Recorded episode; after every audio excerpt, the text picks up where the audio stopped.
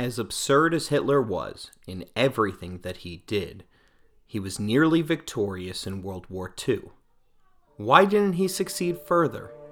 The answer is a long and complicated story involving a number of key decisions that went against the Fuhrer. If you're looking for a short and easy answer that allows you to avoid listening to the rest of this podcast, the answer is meritocracy. Lord Acton is correct when he mused that absolute power corrupts absolutely. By September 1st, 1939, Adolf Hitler fully believed in his own propaganda. Although he was no longer a believer in anything resembling Christianity, the leader of the Reich had begun to see himself as the chosen one of God, whom was sent to cleanse the world of his enemies in order to install a new thousand year empire, or Third Reich. Although he had never reached a military status higher than messenger, in 1939 he had faith that he knew war tactics better than his established generals. When challenged by the experts, he purged these dissenting voices, leaving him bereft of proven leaders that likely would have succeeded in winning the war for him. By this point, Hitler had become a member within his own cult. That personality cult, which had been carefully crafted by Goebbels, had been used as a tool to unite the German people behind the Fuhrer. It wasn't ever meant to be believed by anyone close to rational. After all, what rational person on this earth would buy what Goebbels was selling? An Adolf Hitler who was a multifaceted genius with heroic, almost superhuman qualities which approached godhood. Let's break that whole thing down. First, Goebbels portrayed Hitler as a multifaceted genius. This was despite the fact that he failed out of multiple schools, couldn't see fit to apply to a backup art school, and whose first run at the presidency was an unsuccessful military coup started at a beer hall. His press chief, Otto Dietrich, wrote in his memoirs that, in the 12 years of his rule in Germany, Hitler produced the biggest confusion in government that has ever existed in a civilized state. The second part of his personality cult was the idea that he was a hero out of storybooks. But don't forget that this was the same boy that had left his dying mother's bedside so that he could fail as an artist. He was also a man who had sought out the cushiest job that he could as a messenger in World War I. Keep in mind that Hitler was also the man that had turned and ran after his military coup had run headlong into a police roadblock. This legendary hero had abandoned his own cause so that he could sit and contemplate suicide alone in an attic. The third piece of the cult was that Hitler possessed superhuman qualities that approached godhood. Of course, Hitler himself had used religion to subdue the masses, but he wasn't interested in the Holocaust for any godly reason, as he himself wasn't a believer in either the Jewish nor Christian faith. The only superhuman quality that Adolf Hitler possessed was one of terrible judgment, first and foremost of which was entrusting his own sense of judgment. It would go on to cost Germany the Second World War. Hitler was neither intelligent, heroic, nor perfect. In fact, his judgment was so poor that he would go on to make enough mistakes to ensure an Allied victory.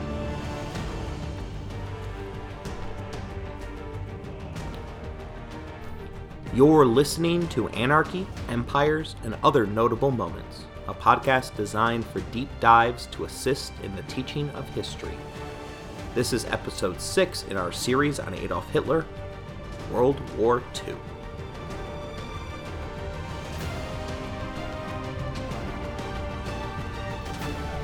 This is not meant to be a World War II lesson. Rather, it is a Hitler in World War II centered seminar.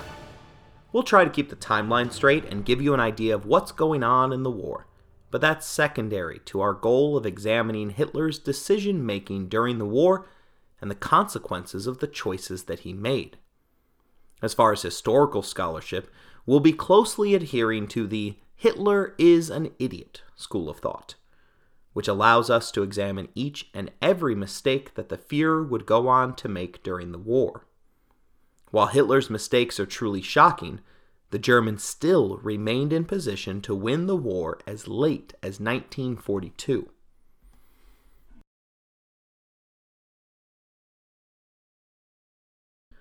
To be clear, there are historians that disagree with the Hitler is an idiot approach that I'm taking. Historian Stephen Fritz is among those who brushes back hard at the conclusion Hitler hamstrung his own war effort. He expresses this thought in his book, The First Soldier Hitler as Military Leader. Fritz claims that Hitler excelled in his role as commander in chief due to his openness to new ideas, his individual unbending strength of will, and according to Fritz, a concept of strategy that ranged well above that of his commanders. But this detour involves an extremely narrow lane that I won't be turning down. Touting Hitler as such a strong leader means that they should have won. After all, they had nearly every other advantage going for them. Worse, if you meander too far down this road, you end up sounding like a Hitler apologist. Fritz, a distinguished professor at East Tennessee State and author of a number of World War II military books, successfully avoids this. In fact, he pokes holes in his own defense of the Fuhrer by claiming that Hitler's own indecision and inability to make clean choices between clashing courses of action, which were proposed by his officers, are among the reasons for the German war failure. He even makes the claim that the real German problem was not Hitler as military leader, but Hitler as political supremo. He continues by saying that all the operational prowess in the world could not make up for Germany's flawed political aims conquest of a great empire, enslavement of subject races, and racial purification. Hitler the commander failed to prosecute the senseless war dreamed up by Hitler the Nazi Fuhrer. This is where Professor Fritz gets wedged in that narrow lane, as he tells us that the only defense for Hitler as the reason for the German loss in World War II is to blame none other than Hitler for that loss. We avoid separating Hitler the war commander from Hitler the politician. Everyone knew exactly who Hitler was and what his aims were after he had told the world the answers to any and all questions regarding who he was in Mein Kampf. Keep in mind the line Germany will either be a world power or there will be no Germany.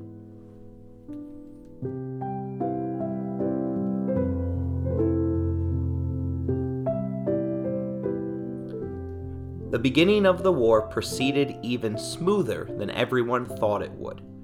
Keep in mind that a huge justification of the reasoning behind Neville Chamberlain's appeasement policy was that his generals had told the Prime Minister that Germany was, for the moment, vastly superior to the combined Allied forces of France and England.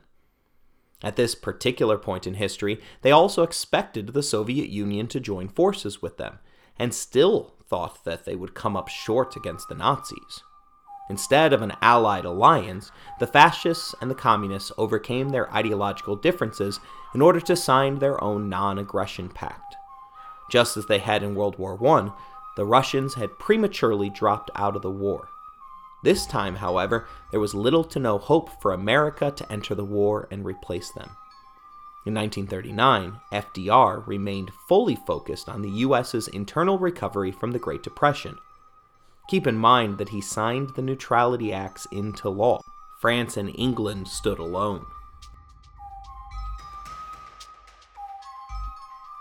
The invasion of Poland began on September 1, 1939, and although England and France officially declared war on Germany two days later, they did nothing to save the Poles from neither the Nazis nor the Soviets.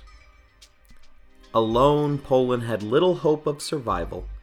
Inexplicably, they mobilized their sizable forces late. They were able to count 1.3 million military men ready for action against the Nazis' 1.5 million troops. Considering that they were defending their own homes, they should have had more than enough soldiers in order to put up a resistance which would allow the Allies time to rally behind their cause. Their problems weren't with the size of the Polish forces, it was with their makeup. While Hitler had fully modernized Germany's forces, his opponent only had 300 planes, most of which were destroyed on the first day of fighting. The Polish cavalry remained astride great war horses, which were never going to be a match for the horsepower of the German tanks. The Germans utilized a new concept of war, which would come to be referred to as Blitzkrieg, or lightning war. The focus behind this concept were surprise attacks with massive concentrated forces of fast moving armored units supported by overwhelming air power. The Polish horsemen even had to charge at tanks at Krojanty in order to draw the fire from the motorized vehicles so that their outflanked infantrymen could escape to fight another day. The cavalry charge was so ferocious that it successfully stalled the German advance on the first day, via the sacrifice of one third of the Polish forces. Part of the reason for the lack of Polish preparation was the propaganda spread by their press, which claimed that German tanks were only armored with sheet metal rather than steel. Within a week, the Germans had advanced to Warsaw which would fall on September 29th. Midway through the month, the Polish forces had divided their focus in order to simultaneously respond to an eastern invasion by Stalin's USSR. Although the Molotov Ribbentrop non aggression pact had been publicly reported, the agreement to divide the nation had thus far remained secret. Against the dual threats, the young nation and its million man army capitulated on October 6, 1939, just a month and a few days after the fighting had begun.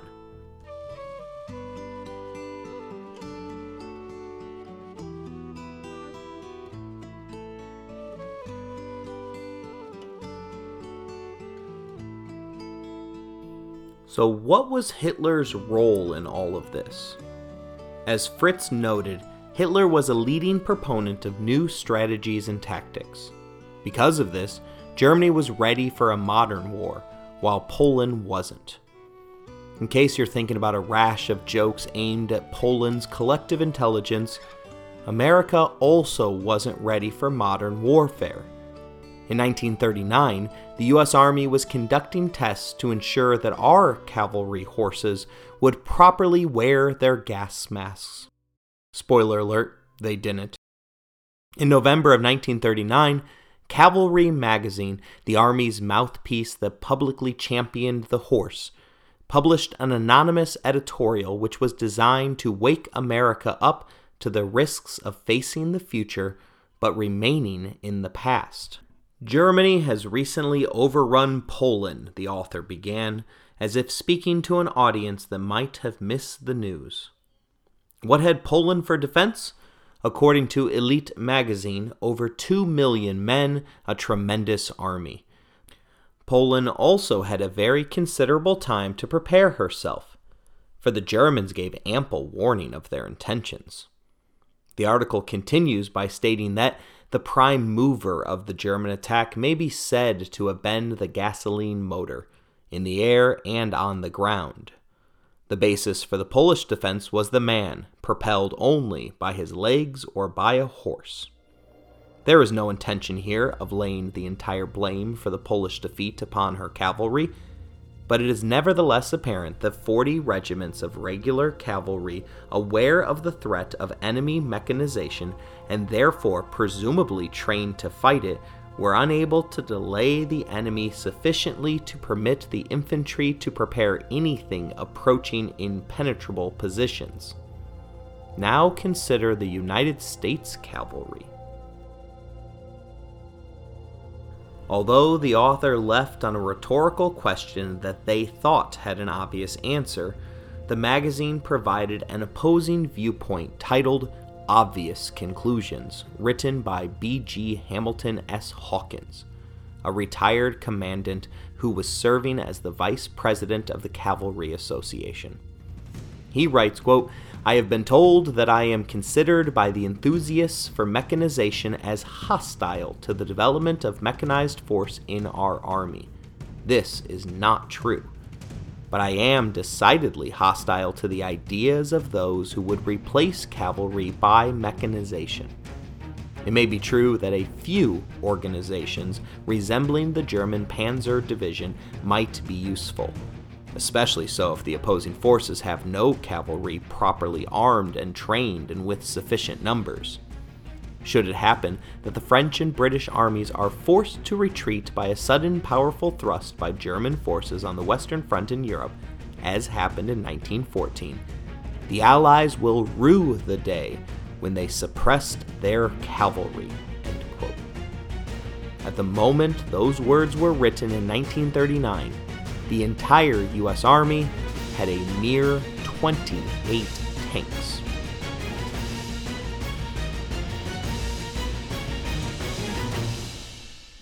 Luckily for them, the Atlantic Ocean stood between the US and Germany. France only had Belgium between it and the enemy. Looking at the state of the Polish and American armies, it is clear that some credit ought to be given to Adolf Hitler for embracing the mechanization and aerialization of warfare. But for all the praise thrust upon Hitler, just as much blame needs to be given to his backwards thinking opponents. Airplanes were already a game changing invention by the end of World War I. Lindbergh had become the biggest celebrity on the planet after crossing the Atlantic in a solo flight. He also spent the interwar years touting Fortress America, his plan to defend the continent with air power alone. The British knew enough about the power of aerial bombardment to force Germany to sign a treaty which would outlaw the shelling of civilian centers. Hitler had even tested his methods via the Condor Legion in the 1936 Spanish Civil War. If other nations, such as Poland, had taken simple steps to modernize their forces, they would have been on a level field with the Fuhrer. The concept of blitzkrieg was also not particularly innovative. Napoleon conquered Europe nearly twice by conducting surprise attacks via concentrated forces that moved quicker than their opponents. The technology had simply advanced from what he had in his day. Even then, Napoleon was largely successful because he was the first to embrace the new technology of cannons that were available to both him as well as his opponents. The Germans' World War I Schlieffen plan similarly called for lightning fast strikes to knock out their opponents. The concept merely failed because the available technology at the time granted the advantage to the defense rather than the offense.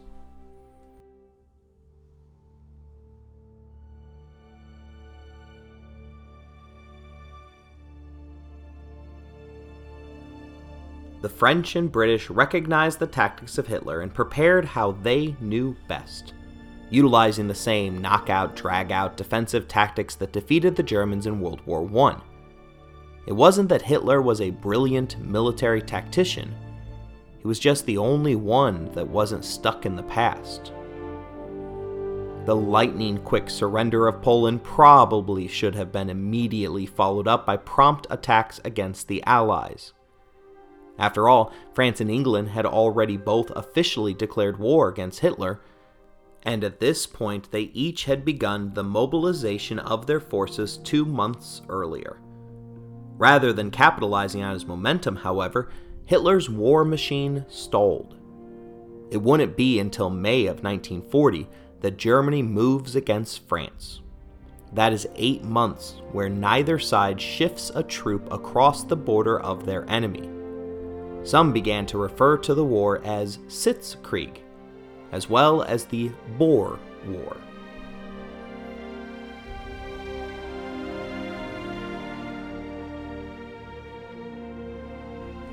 Germany used these eight months of stalemate to begin in earnest the process of implementing the so called final solution among Poland's 3.5 million Jewish residents.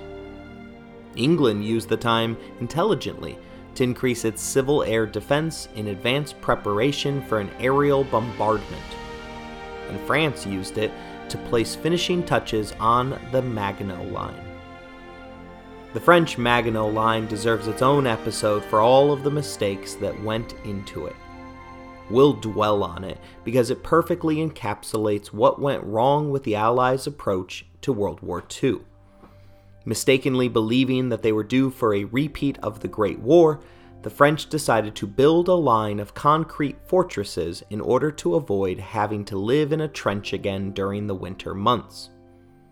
The most useful thing that the Maginot Line did was to serve to this very day as a metaphor for ridiculously expensive efforts that only serve to offer a false sense of security.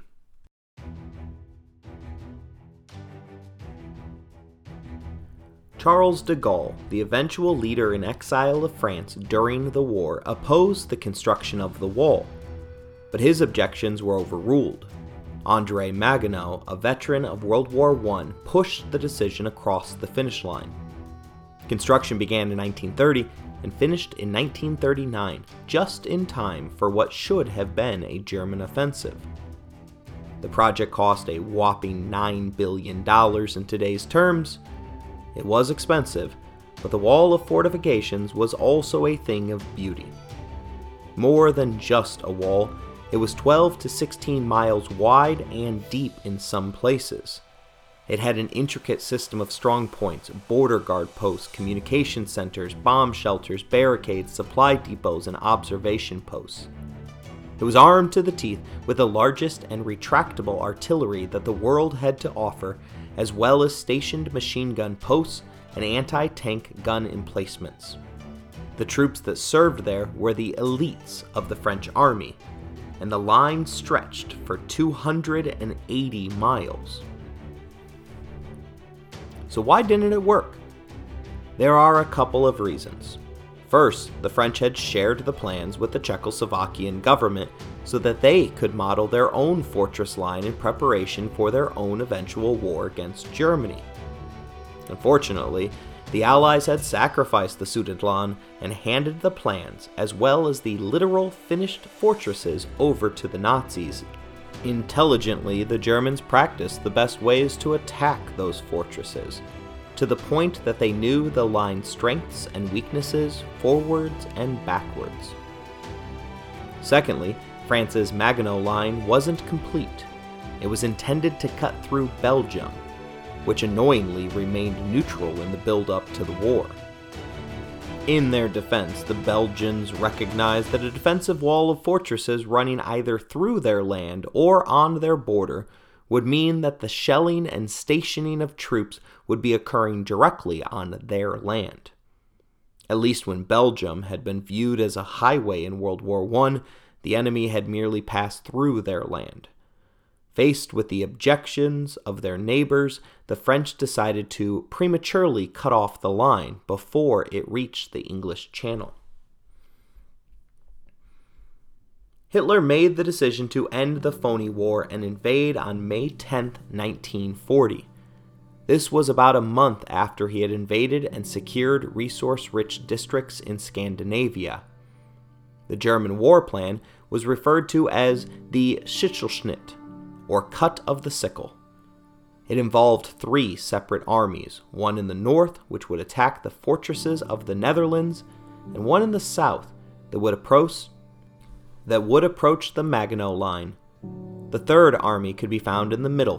One million men headed towards the supposed impenetrable Ardennes forest. The Ardennes was deemed so impenetrable that the French neglected to station any troops nearby, nor could they even be bothered to build any defensive fortifications there. This was another example of World War I thinking at work. Defense Marshal Philippe Pétain described the terrain of the Ardennes as impenetrable. Another marshal referred to the forest as Europe's best tank obstacle. At best, they argued that it would take at a minimum two weeks for the crossing to occur, plenty of time for the French to reposition their defensive line. The group of Germans that approached the Maginot Line to the south was just a feint. but the French mistakenly assumed that it was the main force. It never directly attacked the line, but did succeed in drawing in valuable French manpower.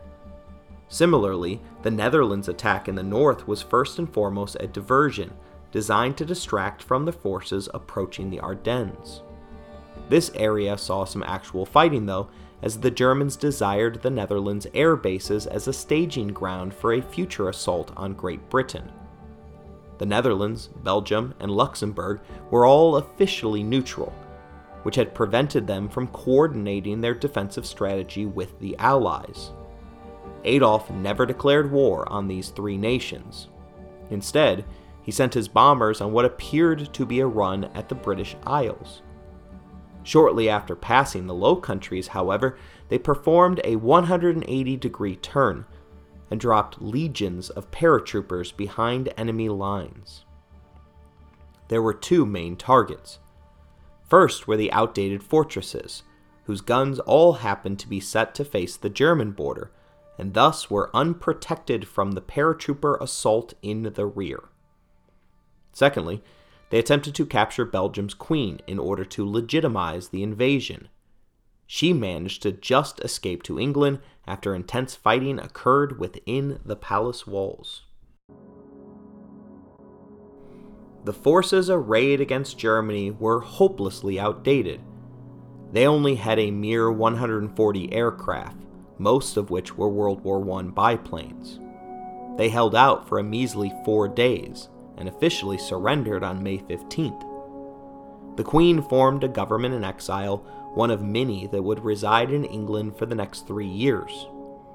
To their credit, the Dutch colonies continued to oppose the Germans throughout the war. In four days, the German army had killed more than 5,000 soldiers and civilians but they had met fierce resistance. The Germans reported 2,200 dead, 7,000 wounded, and another 1,300 which were shipped to The Hague as prisoners of war.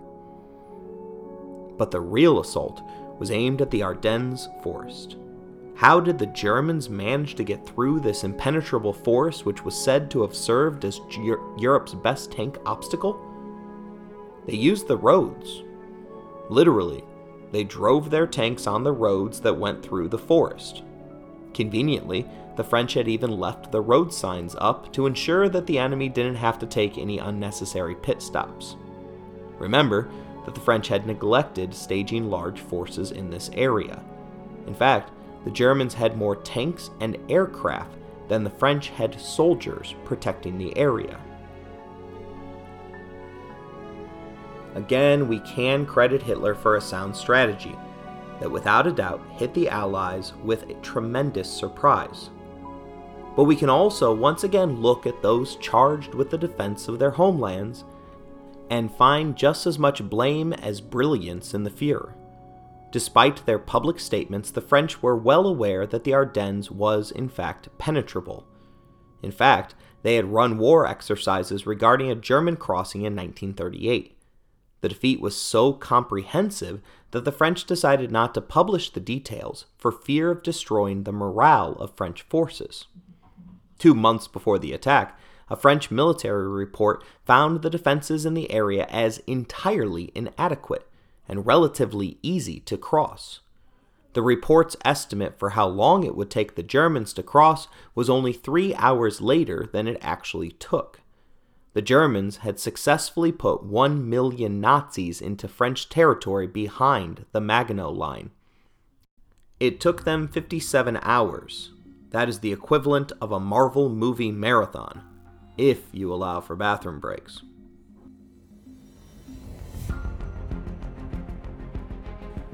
Once they were on French soil, the Germans moved with lightning quick speed.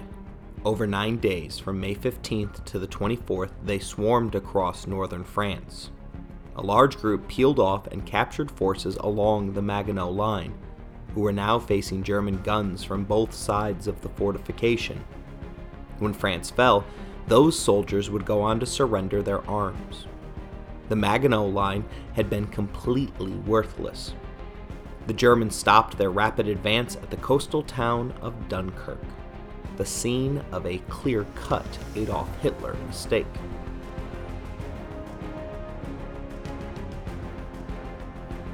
The British Expeditionary Forces, the whole of the army, had stationed themselves along the Belgium French border as well as mixing in with their allies along the Maginot Line. When the Nazis blitzed out of the Ardennes Forest, the British buckled and then broke. Days earlier, the British had swarmed into Belgium at the advent of the attack and were hailed as heroes by the now violated neutral nation. They held off the Germans in the world's first ever tank v tank battle. They flew bombing runs to delay the German advances, but these short lived victories came at too great of a cost.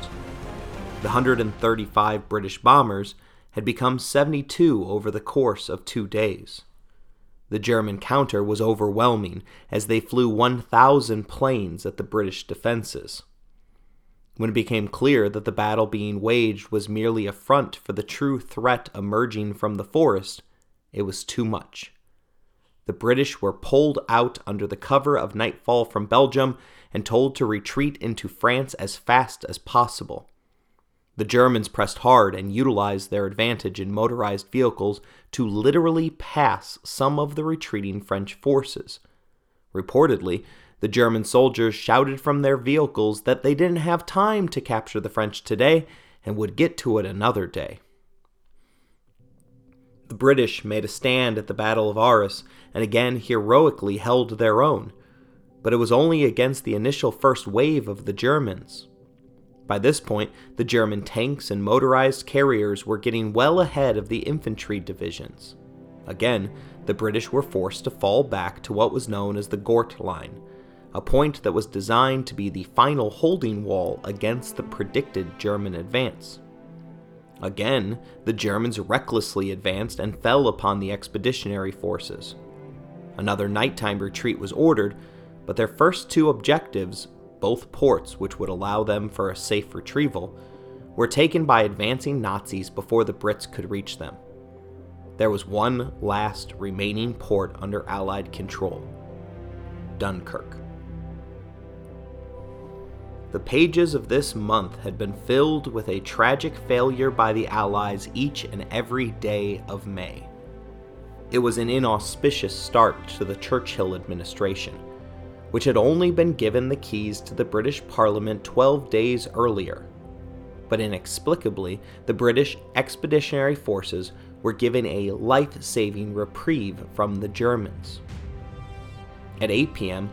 on May 23rd, while the German Panzer Division was within eyesight of Dunkirk, the Germans took a break from Blitzkrieg the delay was extended each of the next two days, and the order itself was signed off on by Adolf Hitler. Why stop when they had achieved so much success so quickly? It's a question without a clear answer.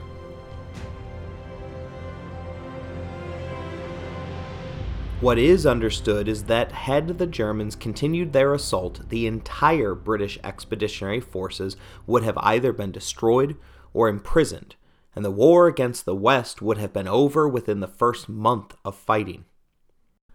So, what are some of the leading theories for such an order?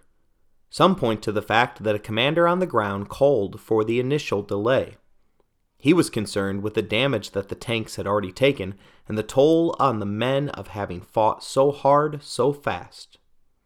Additionally, there was concern that the tanks had gotten too far ahead of the slower infantrymen and time was needed to relink the two.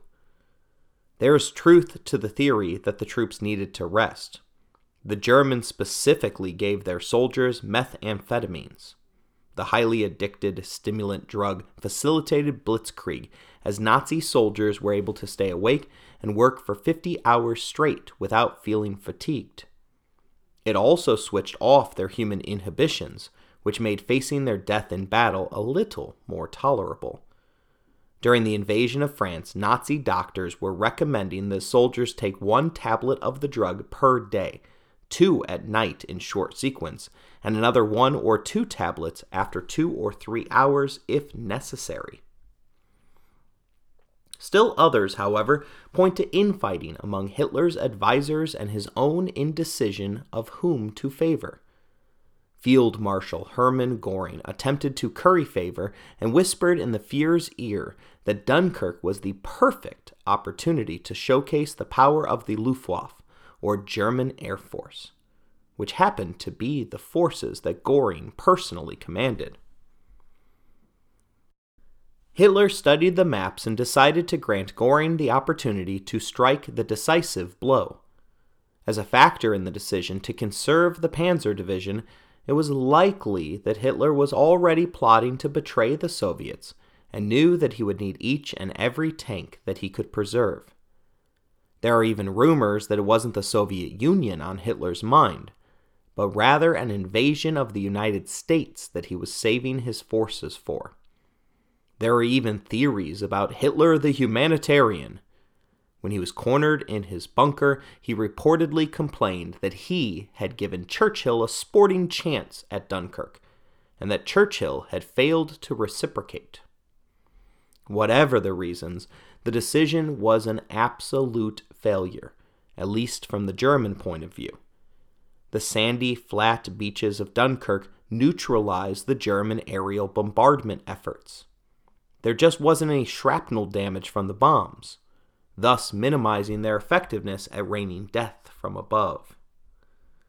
When the attack slash tanks resumed in earnest on the afternoon of May 26, the French held off their stronger opposition, in part because they had captured a German war car the day before that happened to have contained a briefcase with the top secret war plans for the assault on Dunkirk.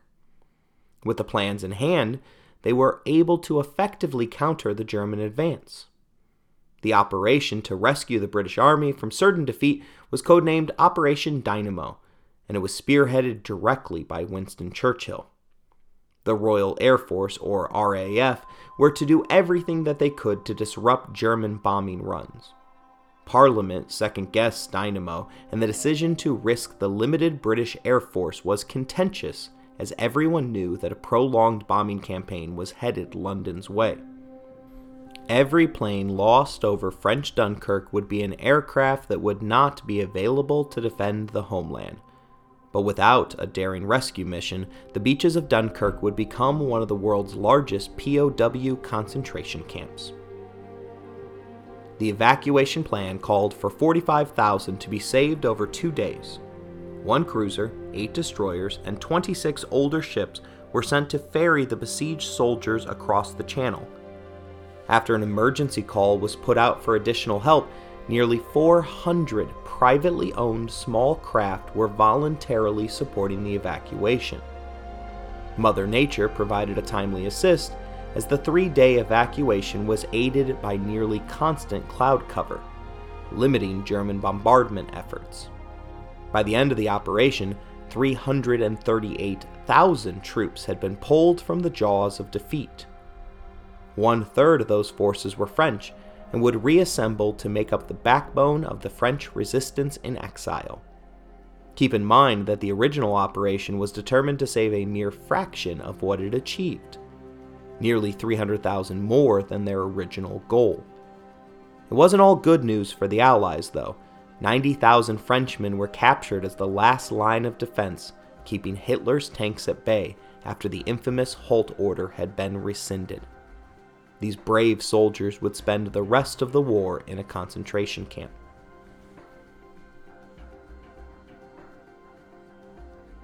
After capturing the remaining French forces, the Nazi parade line continued to Paris. The miracle at Dunkirk had concluded on June 4th. By June 16th, the government of Paris had resigned, only to be replaced with the foundations for a new nation, Vichy France a loyalist Nazi republic. The chosen ground for the peace treaty showed that old grievances were on Hitler's mind. He chose the same location in the exact same rail car in which the Germans had been forced to resign World War I in. He didn't even stay throughout the entire ceremony, leaving midway as a show of zero respect for the new Allied French regime. Because of his mistake at Dunkirk, the war would continue. Churchill's miracle didn't guarantee a British victory. In fact, some newspapers at the time reported that civilian morale was in many neighborhoods at the rather low mark of zero. Half of Great Britain believed that they would soon follow France's lead and sue for peace. Churchill, a gifted orator, rose once again to the occasion after the news of France's capitulation had become public. His speech ended with the rousing lines of The military events which have happened during the past fortnight have not come to me with any sense of surprise. Indeed, I indicated a fortnight ago as clearly as I could to the House that the worst possibilities were open. And I made it perfectly clear then that whatever happened in France would make no difference to the resolve of Britain and the British Empire to fight on, if necessary for years, if necessary, alone. We have before us an ordeal of the most grievous kind, Churchill continued. We have before us many, many long months of struggle and of suffering. You ask, what is our policy? I will say, it is to wage war by sea, land, and air, with all our might and with all the strength that God can give us. To wage war against a monstrous tyranny never surpassed in the dark, lamentable catalogue of human crime. That is our policy. You ask, what is our aim? I can answer in one word it is victory. Victory at all costs. Victory in spite of all terror. Victory, however long and hard the road may be.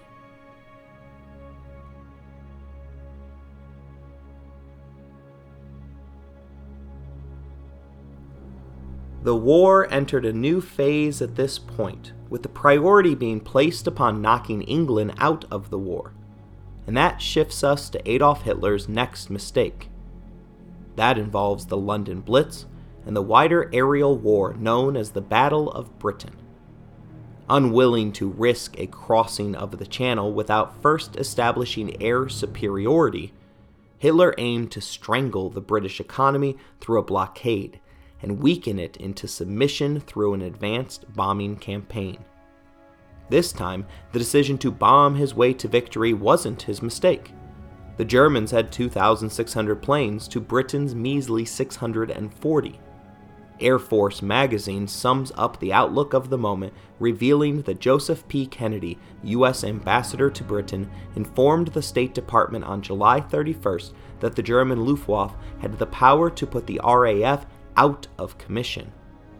In a press statement, Senator Key Pittman, the chairman of the Senate Foreign Relations Committee, declared it is no secret that Great Britain is totally unprepared for defense and that nothing the United States has to give can do more than delay the result. General Maxime Weygand, commander in chief for the French military forces until France's surrender, predicted In three weeks, England will have her neck wrung like a chicken. but the German Air Force wasn't designed for the mission they were given. Their planes were designed for civilian bombardment or close bombing support runs for tanks. The Battle of Britain occurred high in the skies above the British Isles, and the RAF proved more than capable of shooting down five for every one plane that the Germans could knock out of commission. The main German plane, the Ju 87 Stuka, was even designed with an inverted wing designed to create a wind powered siren designed to provoke terror during a dive bomb. Effective against unarmed citizens, but an action that made it vulnerable during the dive and less nimble in the air than their counterparts. Additionally, the British used radar in combat. The Germans had only seen a use for that technology on their ships. Even more beneficial, the Brits had cracked the German secret code by this point, and they could plan their defensive actions with foresight. Hitler was brimming with overconfidence, expecting in July that the Germans would have achieved air supremacy in time for a launch of Operation Sea Lion, the invasion of Great Britain. This would occur on September 15th the Germans averaged 1,000 bombing sorties per day for two months. But just as the strategy was succeeding in wearing the British forces down, Hitler made a mistake and dramatically altered the targeting orders for the Air Force, and thus the trajectory of the entire war. Why the dramatic shift? It was a reaction to a minor tit for tat spat. In August, two German pilots had flown off course and bombed London by mistake. The RAF retaliated and went on a distant run to drop their payload off at the suburbs of Berlin. Hitler was furious. He completely lost it in the moment and on September 5th shifted the entire focus of attack from the British airfields to the city of London, thus beginning the London Blitz. This new task had them flying past British strong points to target the capital. It also allowed the defense to concentrate around London. The German losses began to immediately accumulate, while the RAF reached a point where their losses had become smaller than the rate of replacement planes that were coming off of their factory floors. The London Blitz shook the nerve of the Englishmen, but proving the stereotype of the British stiff upper lip, the event galvanized their support for the war. Churchill gave a nightly address encouraging resistance, but even he had his doubts. The Prime Minister personally wrote the address each and every morning, but occasionally was too tired or drunk to deliver it himself. For such occasions, a voice actor read the words that gave Londoners hope.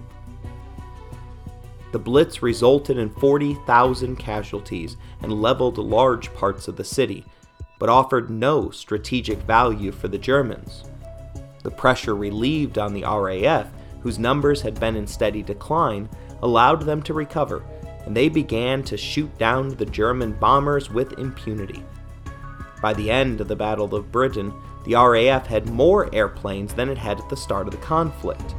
On the other hand, the German Air Force lost 30% of its fighters and 25% of its bombers.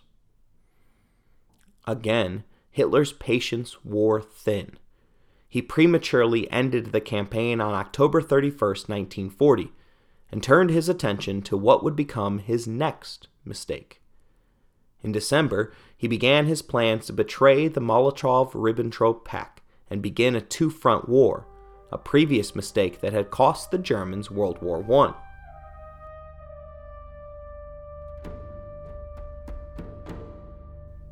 Although it was always known that the dictator's peace wouldn't last, there was no reason to break the non aggression pact at this moment.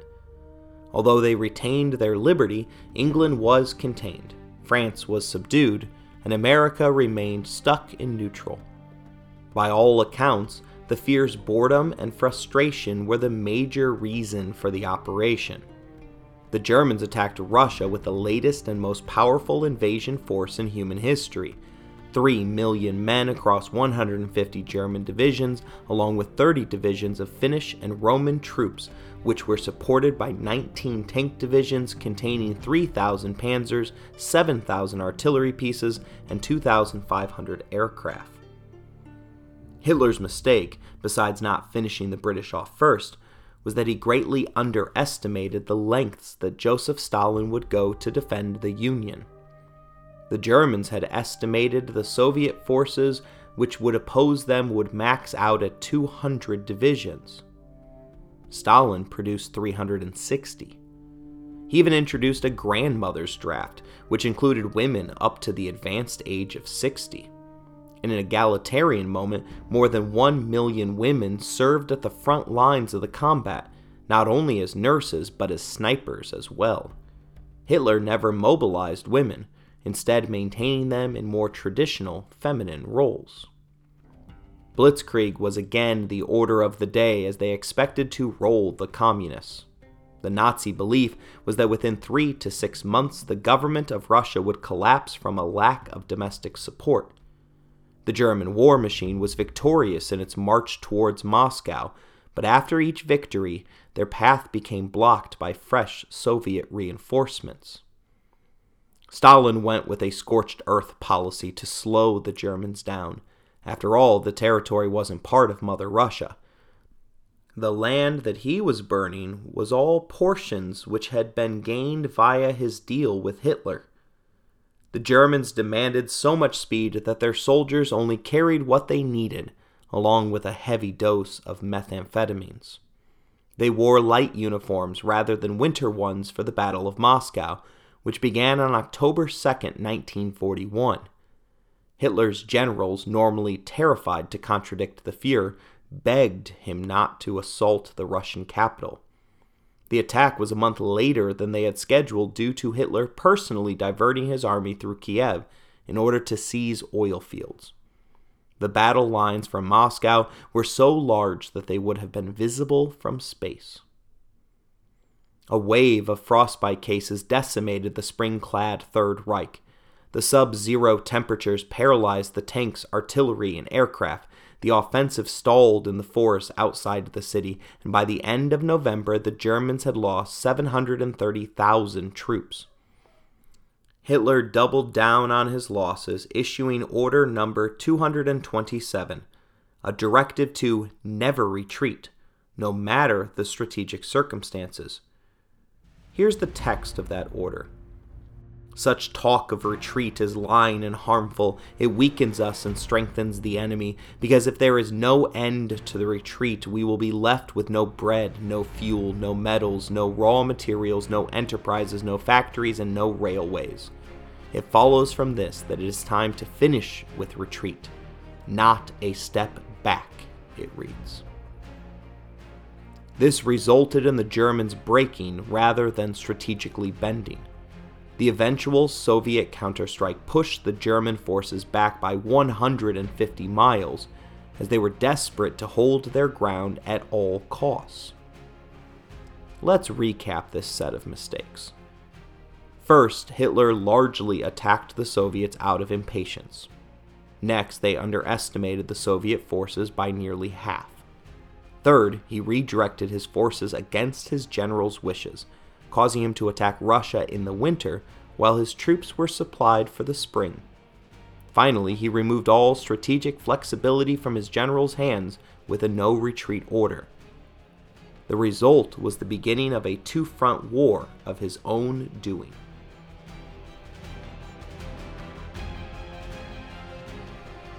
As crazy as it sounds, the Soviet debacle still wasn't enough to free up the British or the 10 other nations whose leaders had established a government in exile within their borders.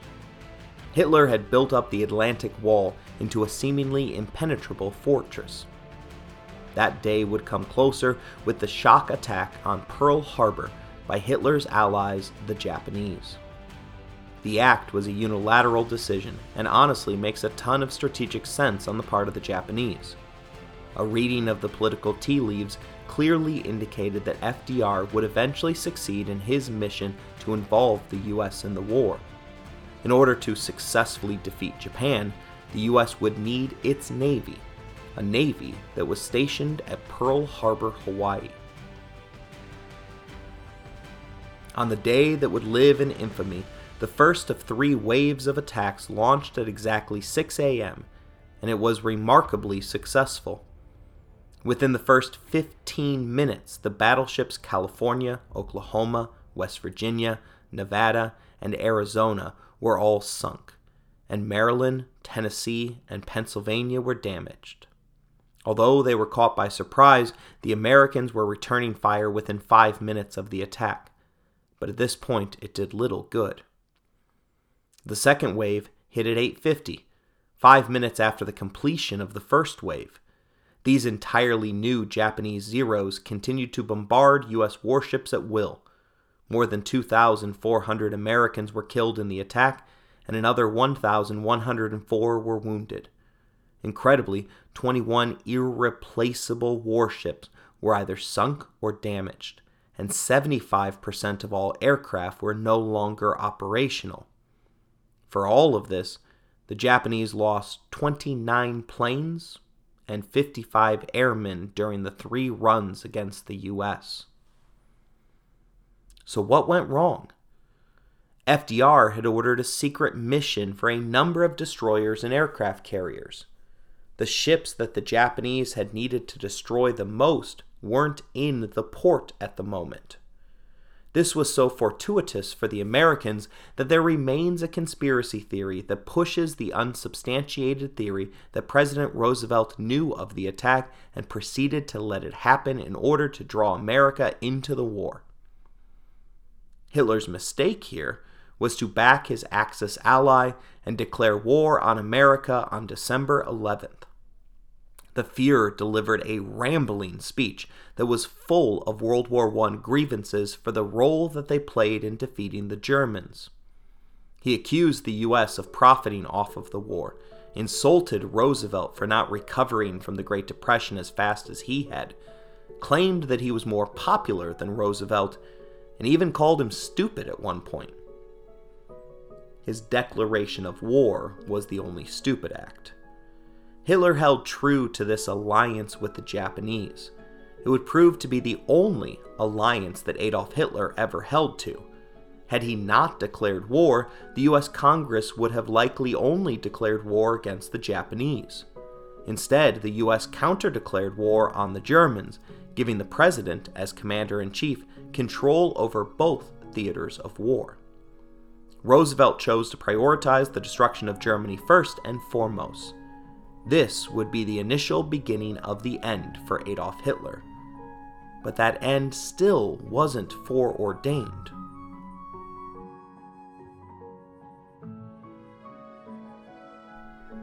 Unable to cross the Channel himself, Hitler sought to make it impossible for England to traverse the 21 mile channel to mainland Europe. He issued Directive 40 on March 23, 1942 three months after the Americans had joined the opposition's cause. Military history now gives us details on the scope of the directive.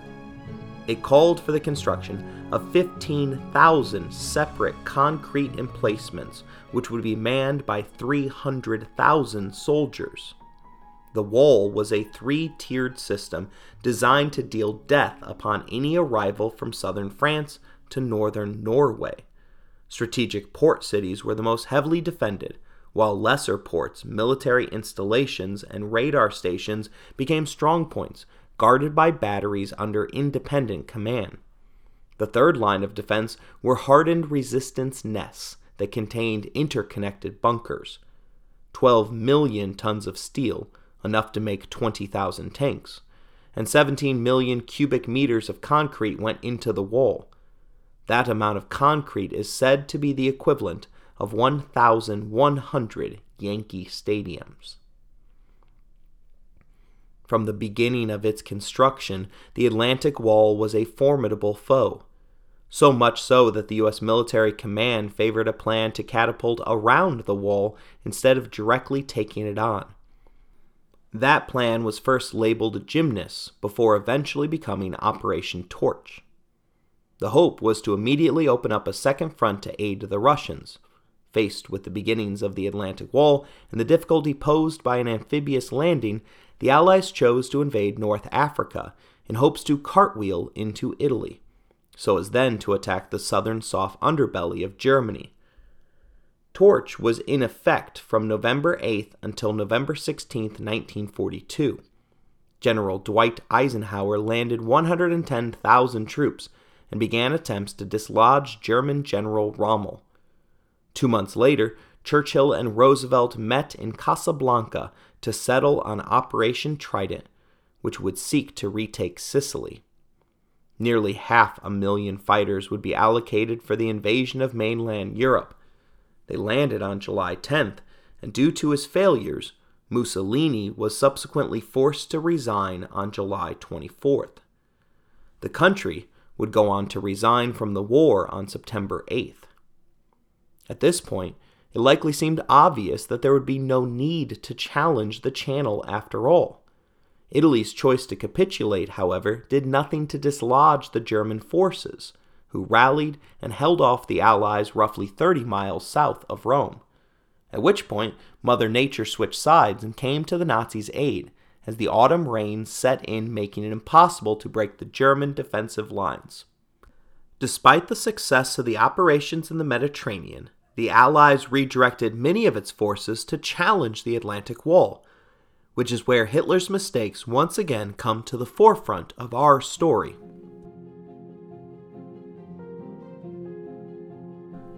D Day remains the largest and arguably most significant military operation in history.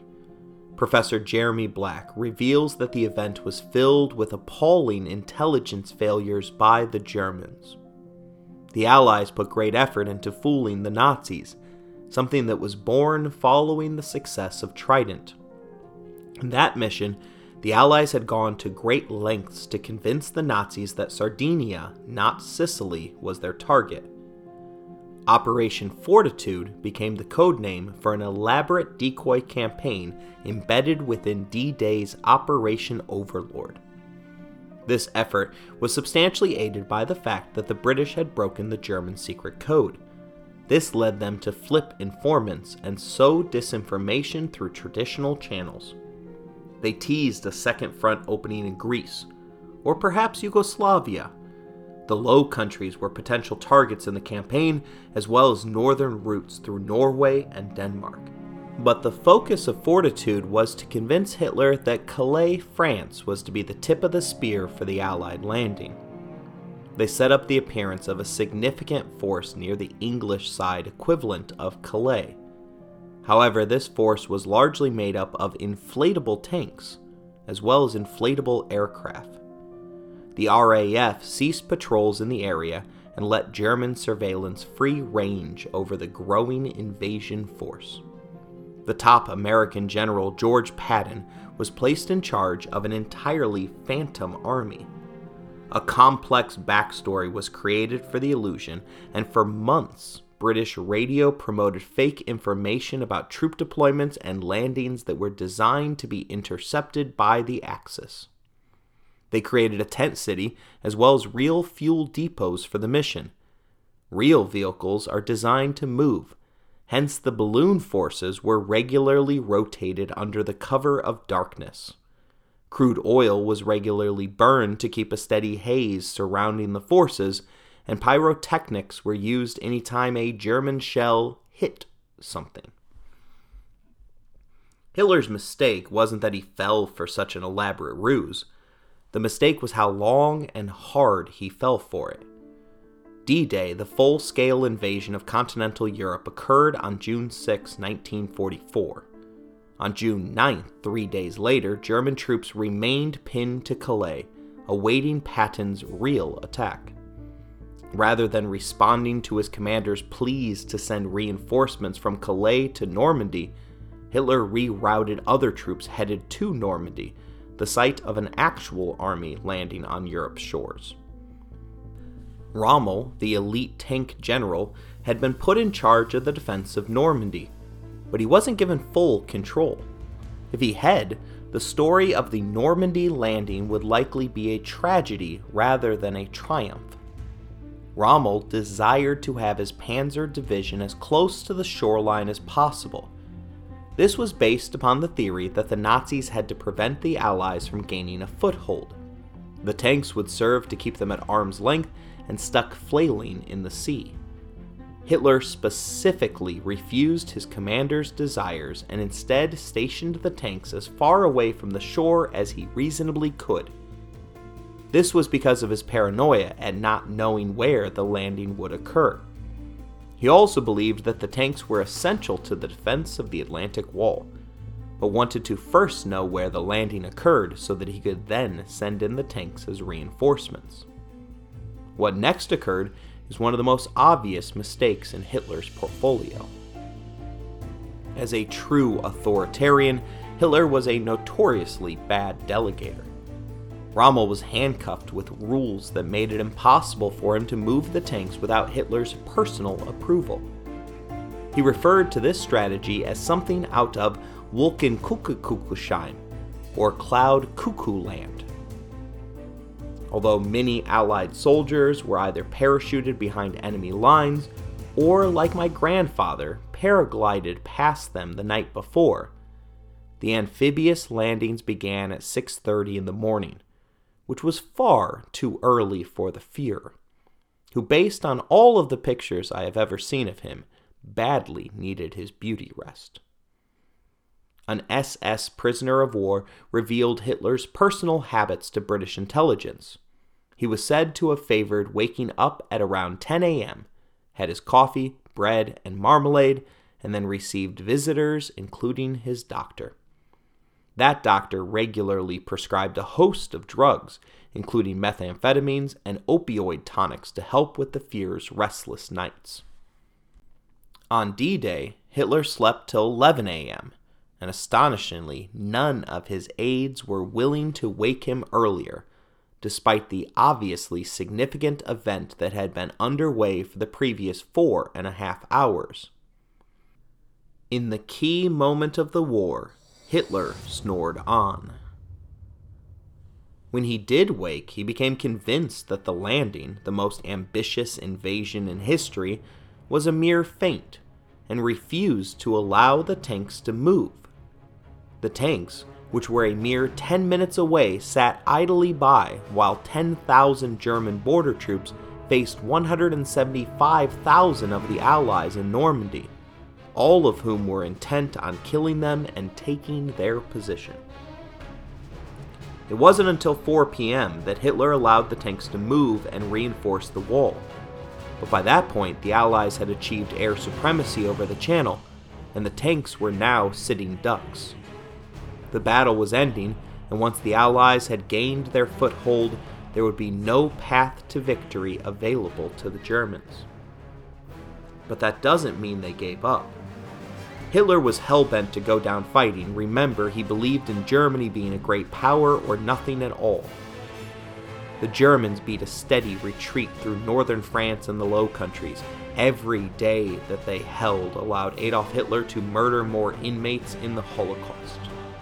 Faced with armies steadily closing in from the east and west, one would expect the Germans to throw everything that they had at their enemy.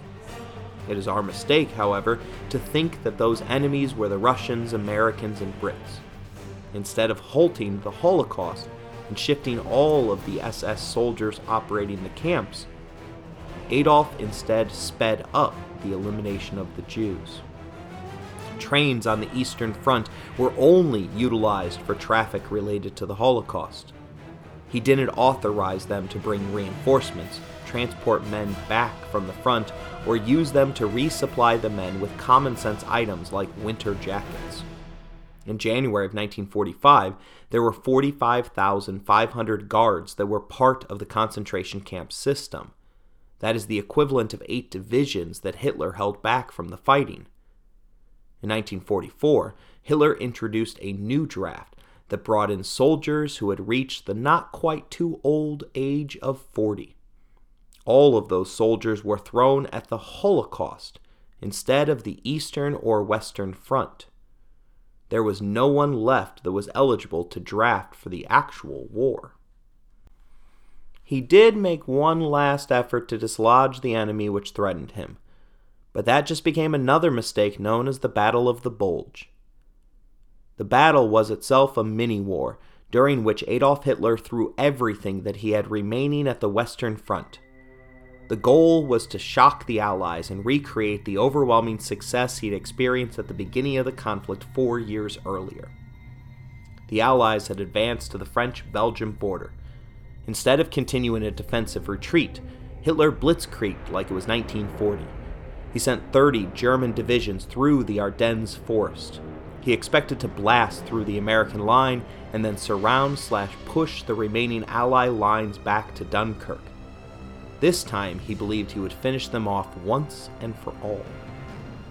A combination of the Americans being too strong and the Germans being too weak resulted in what Winston Churchill called the greatest American battle of the war. The American line bulged, but did not break. The defense of the Ardennes resulted in 75,000 casualties for the Allies from December 16th to January 25th in 1945 the Germans attempted to show that they had learned from their mistakes. They parachuted English speaking German soldiers behind enemy lines and dressed them up in American uniforms. They also altered road signs to sow confusion among the foreigners. Trivia came in handy for the Americans who were now tasked with ridding their own forces of the intruders. Questions like, What is the capital of Illinois? Identifying offensive line positions on an American football field, and the task of naming Betty Grable's husband were asked of any man arriving at base. The Germans could learn slang from American POWs, but they have never been able to grasp the NFL. The Germans lost 120,000 soldiers in the Battle of the Bulge, as well as equipment that it was now incapable of replacing.